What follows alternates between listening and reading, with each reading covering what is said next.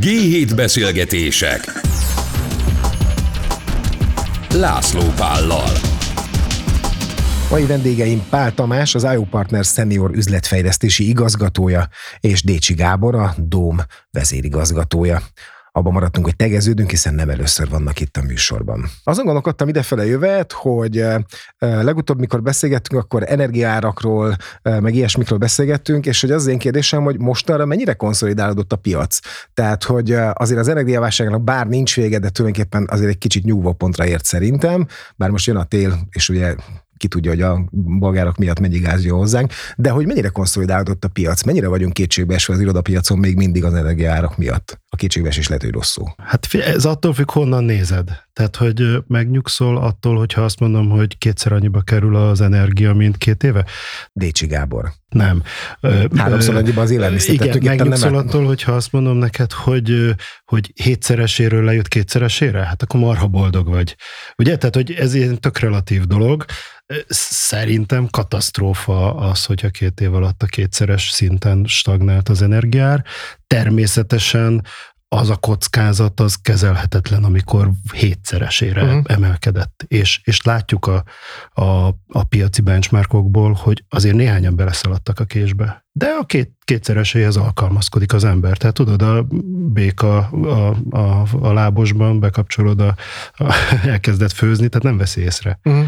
Mi sem veszük észre. Pál Tamás. Hát a béleti piacon ott, ott az a jótékony hatása volt ennek az egész folyamatnak, hogy sokan, akik eddig nem foglalkoztak a fenntarthatóság kérdésével, azok kénytelenek voltak elkezdeni vele foglalkozni, és, és bizonyos portfóliók, házak esetében az a pozitív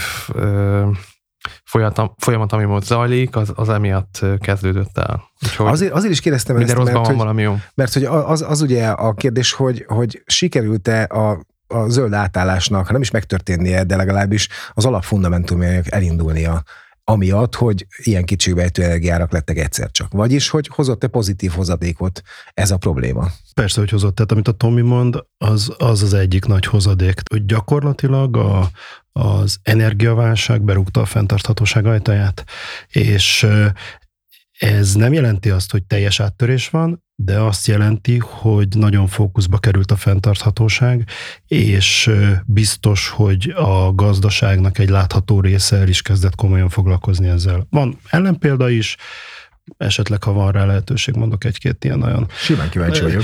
Tehát, hogy, hogy, működik a, hogy működik a pénz? Bejött a hétszeres ár, úristen, nagy baj van, gyorsan cseréljük le a kazánt, a folyadékhűtőt, a mindent, kezdjük el előkészíteni a beruházást.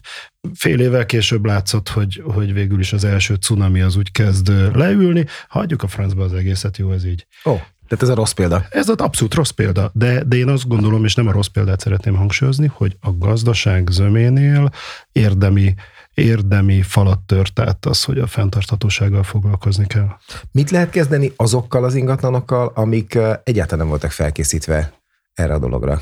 Nehéz kérdés, mert mert hogy Gábor is fogalmazott, ugye valaki ezzel elkezdett foglalkozni még időben, régen, és ő szerencsésebben, őt szerencsésebben érte el ez az egész helyzet. Van, aki ennek hatására kezdett el modern, modernizálni, nem tudom, újra tervezni, és van, aki pedig most ezt lehet, hogy bizonyos időre felfüggeszti. De azt látjuk, hogy van egy kényszer, van egy EU szabályzás, aminek meg kell felelni, és, és aki mondjuk házat akar hosszú távon jó hátterű bérlőknek bérbeadni, azoknak ezzel kell foglalkozniuk.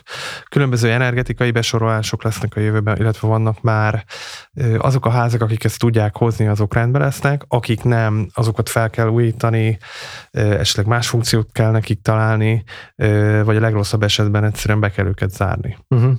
A legnagyobb bajban azok vannak, akik nagyon nagy portfólióval rendelkeznek, és eddig nem foglalkoztak ezzel. Hiszen és most egyszerre szakad rájuk a, az egész ö, dolog. Nézd, el kell dönteni, hogy ö, szeretnél ezekkel az ingatlanokkal tovább menni, és, és, és az újabb, nem tudom, 20-50 évre életet leelni beléjük, vagy pedig azt mondod, hogy szanálod, és ö, közparkot csinálsz, mert az, az aztán tényleg nagyon fenntartható, amikor helyreállítod a, a, a szétrombolt környezetet. Most viccet félretéve, Annyiban talán vitatkozok a, a, a Tomival, hogy, hogy egy nagy portfólió az pont lehetőséget ad arra, hogy a portfólió hatásból eredő hatékonyságokat azt, azt ki lehet használni, és mire gondolok? Egy épületnél, ha energia hatékonyságot és energia költségcsökkentést szeretnék elérni, vagy beszerzési hatékonyságot szeretnék elérni, akkor eléggé meg van kötve a kezem. Egy irodaháznak megvan a saját fogyasztási karakterisztikája, nem, abban, abban hétvégén nincs fogyasztás, hétköznap nappal van, az nem egy, leg, nem egy ideális uh-huh. felhasználási mix. De amikor beszélek tízes vagy százas nagyságrendű ingatlanállományról, ami nem mind ugyanolyan fajta, akkor ezeket a, a csúcsokat, meg völgyeket, ha összetolom, akkor sokkal laposabb görbét fogok kapni. És, és hogy ez miért jó? Azért jó, mert egyszerűen olcsósítom magát a kockázatot, ami ehhez a portfólióhoz társul és már is olcsóbbá teszem a, a, a fajlagos költségemet. Természetesen a fogyasztás csökkentést is tudom támogatni azzal, hogy lehet, hogy van egy alacsony fogyasztású marha nagy logisztikám, viszont jó nagy teteje van, lehet rá rakni napelemet, uh-huh. és van egyébként egy nagy fogyasztású belvárosi irodaházam, aminek pici a teteje, de most nem kell tovább magyaráznom, tehát hogyha ezt a kettőt egyben tudod Igen. menedzselni, akkor a portfólión belül jelentős ö, fajlagos költségcsökkenést tudsz elérni. Az, amit mondtál az előbb, hogy ö, új szabályok vannak, vagy most már szigorúbb szabályok vannak, másmilyen szabályok vannak, stb. Ez mennyire nehezíti meg a dolgunkat, vagy az életeteket? Megnehezíti az életünket abból a szempontból, hogy több munkánk van egy adott projekt kapcsán, több mindenre kell figyelnünk, de azt gondolom, hogy ez most jelen pillanatban a legfontosabb mindenki számára. Például van egy, mondjuk van egy bérlő, egy nagy bérlő, akinek lejár a bérleti szerződése, akkor lehet, hogy elsősorban azt fogja kérdezni a bérbeadótól, hogy milyen fejlesztéseket fog az épületén véghez vinni. Az ő ESG stratégiájába, hogy fér bele majd a, a, az az adott épületnek a, a, a fejlesztése, 20-30-ra el tudja érni azokat a célkitűzéseket, amiket ők vállaltak, és lehet, hogy csak utána kezdődnek majd el a kereskedelmi tárgyalások. Tehát az lesz a belépő tulajdonképpen a, a tárgyalásokhoz. Úgyhogy inkább a bérbeadóknak a dolgát nehezíti meg, azoknak a bérbeadókét, akik nem foglalkoztak eddig ezzel, és visszalépve csak a portfólióhoz, amit mondtam, én arra gondoltam, hogy, hogy amikor differenciált a portfóliód, és mondjuk nincsen kellő csapatod, és ezzel nem foglalkoztál, és egyszer csak lejár szerződés itt is, meg ott is, és mindenki ugyanazzal a problémával jön hozzád, akkor, akkor vagy bajban, tudod? Uh-huh. Még akkor is, hogyha ha nem tudom, jól meg tudod ezt az egészet tendereztetni, stb. Egyszerűen, egyszerűen az időkényszer is ott van, és, és hogyha valakinek például ettől függ a, az, hogy most elköltözik egy másik házba, vagy, vagy megtendereztet új házakat, vagy, vagy vagy van egy belső nyomás, mondjuk egy nyugat-európai cégnél, akkor, akkor, akkor ezek a döntések ezek nagyon nehezek, és nagyon gyorsan kell tudni ö, ö, házon belül megoldásokat ö, keresni és én ezt látom, hogy akik ezzel nem foglalkoztak eddig, ott ez a megoldáskeresés, ez, ez nagy akadályokba tud sajnos ütközni. Tehát ez az ESG-ről beszélünk, és hogy, hogy egy... Fenntarthatóságról, vagy nem tudom, hogy kell ezt ebben magyarul mondani. Environment, social governance. Tehát, hogy ez volt a azt gondolom, magyar. Ez volt a legszebb magyar kifejezés, de hogy egyébként itt vannak ilyen fogalom átfedések, vagy nem is, nem vagyok benne biztos, hogy százszerzékban megfelel a fenntarthatóság az ESG-nek talán nagyon közel van hozzá, de hogy úgy van, hogy, hogy különböző vállalatok vállalati karakterisztikájához más-más ESG metodológia tartozik, és a mi, tehát üzemeltetői karakterisztikában például az E-nek, ahova azért az épületek, épület paraméterek egy jó része tartozik, az csak 25 százalék. De hát ebben az elben benne van a, a közlekedés is, és viszont az épületekhez tartozik az esből is elég sok minden, hiszen az épületekben dolgozók, lakóknak a a saját komfortja, meg a, az, az meg oda tartozik. Tehát, hogy amire ki szeretnék lyukadni, hogy önmagában az épületeket vizsgálni ESG szempontból, az lehet, hogy bizonyos esetekben ilyen marginális hatás, miközben hát fizikailag ott egy marha nagy épület, és azt gondoljuk, hogy ez egy nagyon nagy hatású dolog. De lehet, hogy attól függően, hogy egy vállalat a social és az irányít, tehát a, a, a társadalmi és az irányítási stratégiáját ezt mennyire tudja fejleszteni, sokkal nagyobb hatást lehet elérni a vállalat kockázatára, vagy a vállalat működésére vonatkoztatva. A meglévő ingatlan állományjal mit lehet lehet kezdeni, uh-huh. amik nincsenek így felkészítve. Uh-huh. Nekem nagy szívfájdalmam, hogy nem foglalkozunk előmértékben a ezzel a meglévő ingatlan állományjal, és most teljesen mindegy, hogy egy kereskedelmi ingatlan, önkormányzati, kórház, iskola, lakóépületek, stb. Tehát ott nagyon sokat kéne fejlődnünk és uh, talán a Gábor mondta, hogy, a, hogy 20-30-ra uniós jogszabályok alapján az ingatlanok 3%-át kéne. Vagy kettő, én kettőre 3%-át kéne. Kettőre emlékeztem, de hármat olvastam. Karbonsemleges állapotúvá tenni, ami egy óriási célkitűzés, mert nem tudom, nagyon sok ingatlan nagyon rossz állapotban van.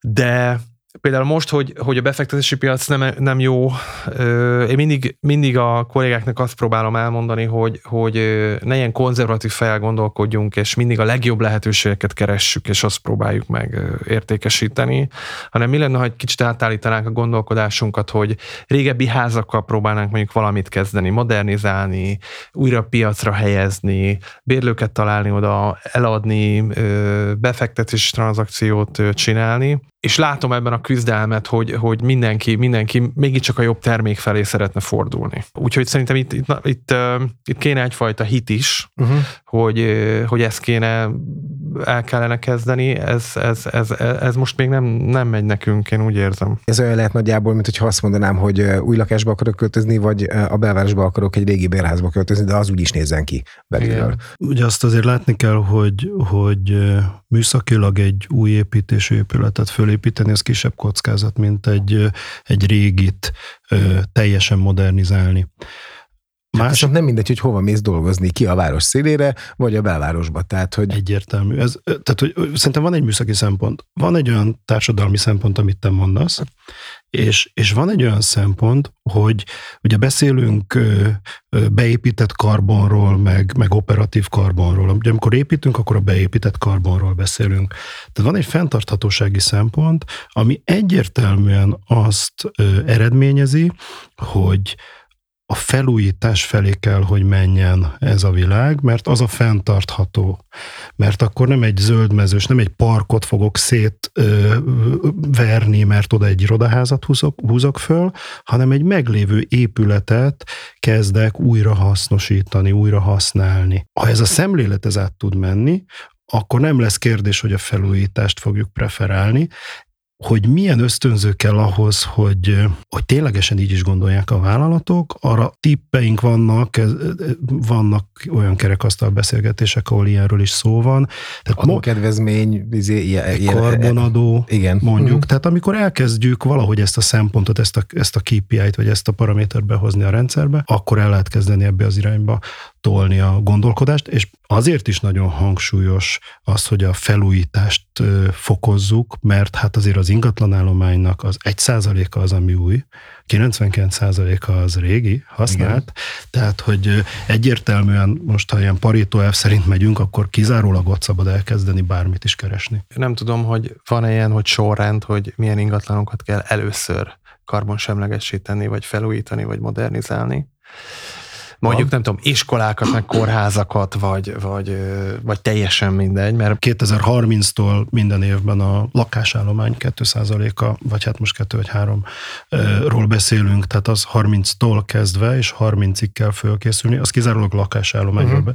beszélünk, utána néztem 4,6 millió lakásról, uh-huh azért annak a 2% a vagy 3% a az, az közel 140 ezer ingatlan per ma az építőipar kapacitás oldalról érzésem szerint nincs erre fölkészülve, nem beszélve arról, amit az előbb mondtam, hogy, és hát ingerenciájuk sincsen nagyon. Mm. Nagy építőipari cég vezérhelyettese mondta pont a héten egy kormányzati egyeztetésen, hogy hát ők, ők értik, hogy ez nagyon fontos, de ők maradnak az új építésükben. Mennyire akarnak, vagy tudnak, vagy hajlandóak többet fizetni a bérlők azért, hogyha valóban megfelel az ESG szabályoknak az az iroda, az irodaház, amiben ők dolgoznak? Van, aki, tehát az egyszerű válasz, hogy van, aki hajlandó többet fizetni, van, aki azáltal nem fizet többet, hogy elmegy egy hatékonyabb épületbe, ahol mondjuk alacsonyabb az üzemeltetési költség, hatékonyabb területen tudja leültetni a kollégákat, hosszabb távú ideig tudott maradni. Most azért egy elég erős bérlői piacon dolgozunk, tehát hogy nagyon jó kondíciókkal lehet hosszú távú bérleti szerződéseket kötni, uh-huh. meg érdemes is. Tehát lehet, hogy a végén jobban jár, mert most egy olyan üzletet tud magának megcsinálni, de szóval nem biztos, hogy a végén az összköltség az, az igazából több lesz, mondjuk egy bérlő esetében. És az a helyzet, hogy ide, amikor idefele jöttem, akkor pont ezen gondolkodtam, hogy ez, ez egy hajóban nevezünk tipikus esete, hogy, hogy többen evezünk ugyanabban a hajóban, és mindenkit nevén lehet nevezni, mondjuk itt az ingatlan szektorban van a tulajdonos, van a bérlő, üzemeltetés, nem tudom, a önkormányzati szereplők, kormányzati szereplők, és igazából mindenkinek jól kéne neveznie, és együtt kéne tudni, mert egy irányba megyünk. Csak még nem mindenki ismerte ezt fel, vagy nem akar evezni, vagy nem olyan erővel, tehát hogy ennek az ESG-nek az lenne a lényege, hogy, hogy közösen ö, tervezünk és ö, hozzuk létre azokat a, azokat a jövőbeni célokat, ami, ami, amikre igazából mindenkinek szüksége van.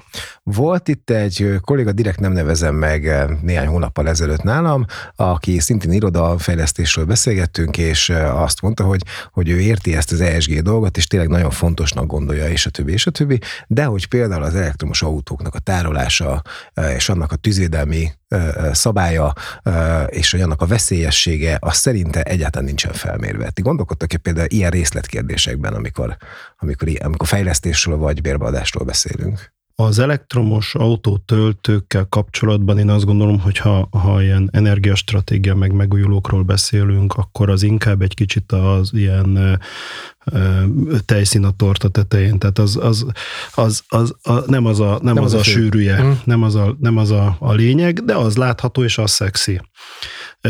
Persze lehet érvelni pro-kontra, tehát hogy nyilván halljuk azt, hogy a tengeri konténerszállítókban a ezresével égnek le a Teslák, mert az akkumulátor valahol kigyulladt. Ilyen potenciális veszély van egy irodaházban is. De, de hát hallottunk már ilyet Budapesten vagy Magyarországon.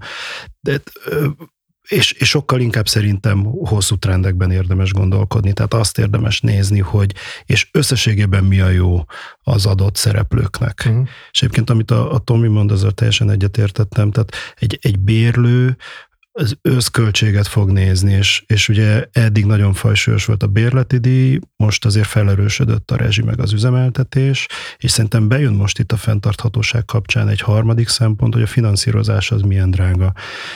És és ha valaki egyébként fejlődik a fenntarthatóságban, akkor valószínűleg olcsóbb forráshoz fog hozzájutni. Ez legyen bérlő, legyen fejlesztő, és ez is be fog jönni egy szempontként. És kapitalista világrendben azt gondolom, hogy, hogy mindannyiunknak vezetőként az a feladatunk, hogy növeljük a profitabilitást, tehát akkor egyértelműen az összköltség az, az szempont lesz, hogy azt tudjuk kordában tartani. Az elektromos autó kapcsán különben szerintem az is lényeges kérdés, hogy hogy egy elektromos autó nem attól fenntartható, hogy 30 millió forintba kerül, és elmegy 500 kilométert, és csak árammal működik, hanem hogy, hogy amit most mondjuk például a francia márkák elkezdtek csinálni, hogy olcsó fenntartható autókat csinálnak, mert szerintem az, az, az is egy, egy fontos dolog. Sőt, benne ugye olyat, amire ugye azt mondják, hogy nem kell Európán kívülről nyersanyagot hozni hozzá. Igen. Ami szerintem nagyon és, fontos. És és az elektromos autókkal szerintem ugyanaz a helyzet, mint amikor régen elkezdték úgy Isten igazából a benzines autókat fejleszteni, hogy, hogy még az elején büdösek voltak, meg, meg stb. Tehát meg, meg füst volt mindenütt, szépen, szépen ez megváltozott, és akkor modernizálva lett. Tehát, hogy mi most ott, itt még az elején tartunk. Ö, amúgy a tömegközlekedést is, ha fejlesztenénk világszerte, akkor szerintem az, az ugye minél gazdagabb egy ország, annál fejlettebb a tömegközlekedés, azt egyszer hallottam egy ilyet valahol. De visszatérve még, visszatérve még arra, hogy, hogy hogy bérlők, meg, tehát hogy egyszerűen a, a, a bérlő meg a tulajdonos között egy üzleti kapcsolat áll fenn, kivel szeretsz üzletelni, akiben megbízol. Most azok, azok után, amik itt történtek, Covid, stb. itt azért, hogy mondjam, kiderült, hogy kibe lehet megbízni, és kiben mm. nem. Tehát az ESG is egy olyan dolog, hogy most te vagy megbízol abban a partneredben, abban a bérbeadóban, abban az üzemeltetőben, háztulajdonosban, stb. asset managerben, mert jó tapasztalataid vannak. Vagy ha eddig nem voltak, de most látod, hogy, hogy valamilyen irányba elmentek, és törekszenek arra, hogy, hogy, hogy jó partnerek lehessenek, akkor ugye ö, akkor ott fogsz maradni valószínűleg, és akkor szerződést hosszabbítasz, stb. bővülsz. De ahol ezt nem látod, ott, ahogy a Covid alatt is bérbeadók elvesztettek sajnos bérlőket, emiatt a hanyag hozzáállás miatt, miatt, vagy olyan hozzáállás, hogy nem foglalkoztak, nem törődtek velük. Ez is most egy olyan időpont, amikor emiatt el lehet veszteni majd bérlőket. Úgyhogy szerintem ez a nem politikai aktorok nagyjából megegyeznek abban, hogy idén a magyar gazdaság mondjuk azt, hogy egy nagyon enyhe, de, de látható recesszióban lesz. Hogy ez például hogyan befolyásolja ezt a piacot? Érdekesen, mert uh, vannak, akik uh, akik úgynevezett optimalizálnak és területcsökkentenek, és uh, pont, pont erről beszélgettünk, mielőtt jöttetek, hogy hogy bajba vannak, vagy úgy érzik, hogy bajba vannak, vagy hogy nagy baj lesz, stb. De nekünk vannak olyan bérlőink, akik, akik nem építettek le, tartják magukat. Van olyan bérlőnk, aki 20-30-ig meg fogja duplázni például az operációját, és mondjuk 750-ről 1500 főre emeli a, a, a munkavállalói létszámot, és nekik például az ESG miatt nagyon-nagyon fontos, de ez egy nemzetközi bérlő, tehát én azt gondolom, hogy ez elég, elég eltérő, tehát nem lehet így nem lehet így egyenértékű. Túl sok gondolat kering a fejemen.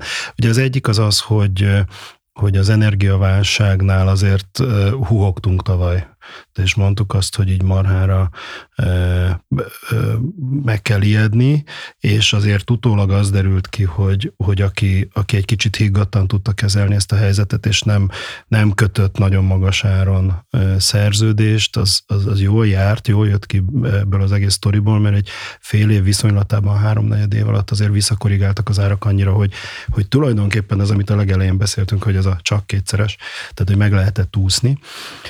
Ugye azért itt most az idei évben, ami agyonver szerintem nagyon sok mindenkit, az az infláció. Na most ugye az inflációról szoktuk mondani, hogy, hogy ez a szellem a palackban. Tehát ez a nagyon sokáig nem engedik ki, viszont ha egyszer kiengeded, akkor borzalmasan nehéz visszatömködni. Tehát én, én sokkal inkább attól tartok, hogy most megyünk visszafelé, Megint nagyon örülünk, hogy csak 10 százalék, ugye ez megint relatív. Csak. Csak, így van. De hogy nekem van egy olyan félelmem, hogy ez nem fog leszaladni 3-4 százalékra a következő Hát én most néztem az unió elemzését, ugye ez tegnap vagy tegnap előtt jött ki, hogy ott 5 százalékot mondanak jövőre, és négyet a következő évre, tehát hogy nem fog nagyon leszaladni. És lehet, hogy én vagyok nagyon pessimista, de én azt gondolom, hogy hosszú időre be tud ragadni ez egy-két százalékkal magasabb szinten is. Uh-huh azt érzem a bőrömön, hogy, hogy itt, itt a 2010-es évek második felében itt beindult egy nagyon komoly bérinfláció amit valahogy kezeltünk, okosabbak lettünk tőle. Aztán jött a Covid, akkor arra is felszívtuk magunkat, túl voltunk rajta. Aztán jött egy energiaválság, így sorban időben, azon is, azt is valahogy kezeltük. Akkor jött az ukrán háború, akkor az is valahogy ellátási lánc, lánc problémákat valahogy kezeltük, aztán van most egy magas infláció, aztán most bejött egy izraeli háború, és, és ezen törtem a fejem, hogy, hogy, hogy lesz hogy ennek vége? Lesz ennek vége, és ezzel párhuzamosan egy cikkben rátaláltam arra, hogy van egy olyan fogalom, mint ahogy elmúlt években az ESG lett az új fogalom, van egy olyan fogalom, hogy polikrízis. 2022-ben a Financial Times-nak a legfontosabb szava lett. Tehát nem egész egy évvel ezelőtt ez, ezt publikálták. Szokjanak hozzá a vállalatvezetők, hogy... Csak nem, azt gondolom, csak hogy ha, ha egy picit, ha nem is vitázni, de hogy, hogy adhatok más szempontot, nem mindegy, hogy ez a polikrízis, ez, ez milyen mértékű. Tehát, hogyha az Európai Uniós uniós inflációs adatokat nézem, meg a magyar inflációs adatokat, hogyha megnézem mondtam, a spanyol növekedési adatokat, meg a magyar növekedési adatokat, szóval azért más pályán mozgunk. És azt gondolom, hogy ez sok mindent befolyásol. Hát igen, csak kérdés az, hogy a magyar gazdasági szereplők mennyire ismerték fel azt, hogy, hogy itt azért egy picit komolyabb fejvakarásra van szükség, mint ami, mint amit esetleg látszik nyugaton, vagy, vagy az USA-ban. No, de ezért is kérdeztem azt, hogy mennyire fogja vissza a piacot ez a bizonytalanság. Hát, ha jól értem, akkor az volt rá a válasz, hogy valakinél visszafogja, igen, valakinél, valakinél meg marhára nem. nem. Tehát, hogy, és akkor megint olyan, mint ez az autótöltős példa, tehát, hogy ha, ha valaki úgy akarja láttatni a mai gazdasági helyzetet, hogy nagyon nagy baj van, akkor olyanokra fog mutogatni, akik nagyon nagy bajban vannak. Aki meg azt mondja, hogy itt nincs semmit nézni való, lehet tovább menni, olyan cégre fog mutatni, akinek a 2030-as stratégiája az, hogy megduplázza a hmm. létszámet. A polikrízis definíciójából a szempontból szerintem helytálló, hogy, hogy amíg nem ismerjük fel a problémát, ugye addig nem fogunk kellene mit tenni. Tehát onnantól kezdve, hogyha már felismertük, hogy polikrízisben élünk, vagy polikrízis, vagy nem tudom, számos ilyen krízisben, akkor azon viszont tudunk dolgozni, hogy hogy tudjuk ezeknek a számát lecsökkenteni, és hogy hogy tudunk együtt ezzel ellen fellépni, de ezt előbb föl kell ismerni. Tehát itt, itt szerintem itt az a probléma, hogy ez még nincsen fölismerve. Az záró kérdésem tulajdonképpen egy kicsit okafogyott is, de azért, de azért azt azért szeretném megkérdezni tőletek, hogy ti láttok-e arra reális esélyt, hogy mondjuk a COVID előtti időszakhoz visszatérünk-e valaha. Ha hiszünk abban, hogy, hogy vannak ilyen gazdasági ciklusok, amik ismétlődnek, és, és azt mondjuk, hogy mondjuk 2008 és 15 között azért volt egy, egy dekonjunktúra, és 15 és 22 között, vagy 21 között volt egy konjunktúra, és most a következő ciklus az megint egy, egy negatív ciklus, akkor persze vágyunk arra, hogy olyan helyzetbe keveredjünk vissza, ahol, ahol alapvetően növekedés hajtja a gazdaságot, volt, hogy mikor fogunk oda visszatérni, hát vágy szinten gondolom senki nem, nem akarná azt mondani, hogy, hogy 30 év múlva, 30 év múlva tehát a, ugye egy, egyszer élünk, és ez már az, tehát én azt gondolom, hogy, hogy az lenne a jó, hogyha itt karikacsapásszerűen megint fölfelé menne minden, dolgozunk rajta szerintem mindannyian. Én is azt gondolom, hogy semmi más nem tudunk csinálni, csak megtenni mindent, hogy jobb legyen. Ezt meg kapni sokszor, hogy ne próbálják így a múltban élni, úgyhogy nem próbálok erre gondolni, de de, de hogyha most azt mondom, hogy nem lesz sose olyan, akkor az nagyon negatív üzenet lenne. Biztos, hogy lesz, nem tudom megmondani, hogy mikor. Viszont az, hogy, az, hogy amilyen világban élünk most, az csak a, a reziliencia, meg a rugalmasságunk, ami át tud minket ezen segíteni teljesen. Tehát ezen a polikrízisen, ezen, ezt, ezt kicsit át kell szerintem a fejünkbe állítani, és ezt el kell fogadni. Én nagyon köszönöm szépen, hogy itt voltatok. Gyertek legközelebb is. Ez volt a G7 beszélgetések, a G7 podcastja. Szevasztok! És köszönjük szépen. Köszönjük szépen, sziasztok!